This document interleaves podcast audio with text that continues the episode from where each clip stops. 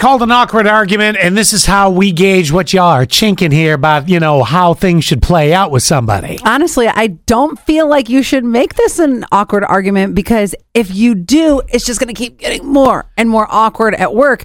After these two ladies were driving to Buffalo for a little work conference, and then one's like, okay, I'll drive, cool.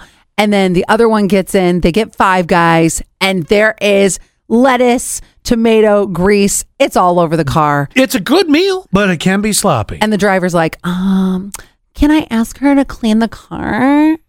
No. 8530. I say yes. 8530. This lady is a snob, lol. you offered to eat and drive. That's right. Yeah, the uh, coworker should have taken care of their gar. I think it should have been their. Gar- they said garage, but it should be garbage out. Mm-hmm. But not have to clean the car.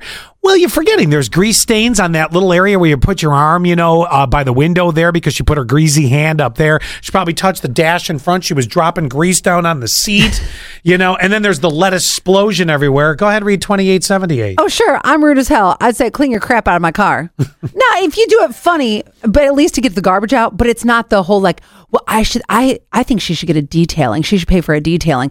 I think it goes beyond though just the garbage. It's not the bag from Five Guys. It's the lettuce pieces everywhere. It's the greasy stuff that dripped on the Right. seat. It's the handprints. That's what I'm saying. All you can really do is tell her to clean her garbage out. You can't really go above and beyond that. Now, 0696 says, unfortunately, I would say you'd almost have to let this one slide because you are the one that suggested eating in the car in the first place. So it's kind of your fault. I guess we call this life lesson learned. Here's where I disagree with that statement. Hmm. I think if you knew the way your coworker ate, clearly she's not paid attention to that, you would have never offered to have her eat in the car. So I have a different feeling on this that she has the right. If it's not paying for the full detailing, let's say the detailing is just around $100, dollars mm-hmm. Then we're splitting it.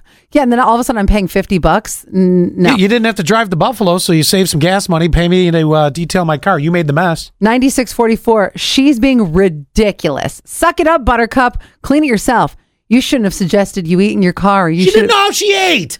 Well, I know that. I see that. And but all you can do, that's what I'm saying, it's going to become even more awkward if you're like, you got to pay for half of a detailing. Well, you know what? 9365 is at least observant enough to know that when they're being a pig, they said, Good morning.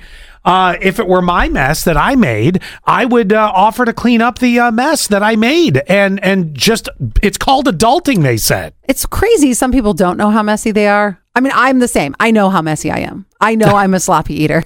I see my t-shirts. 4917 said, I'm sorry, but if your car is that clean, then maybe y'all should have not, I think they meant to say not eat in the car. Yeah. You can't assume everyone's a clean eater. Scott. Uh, but no, what do we do in human nature?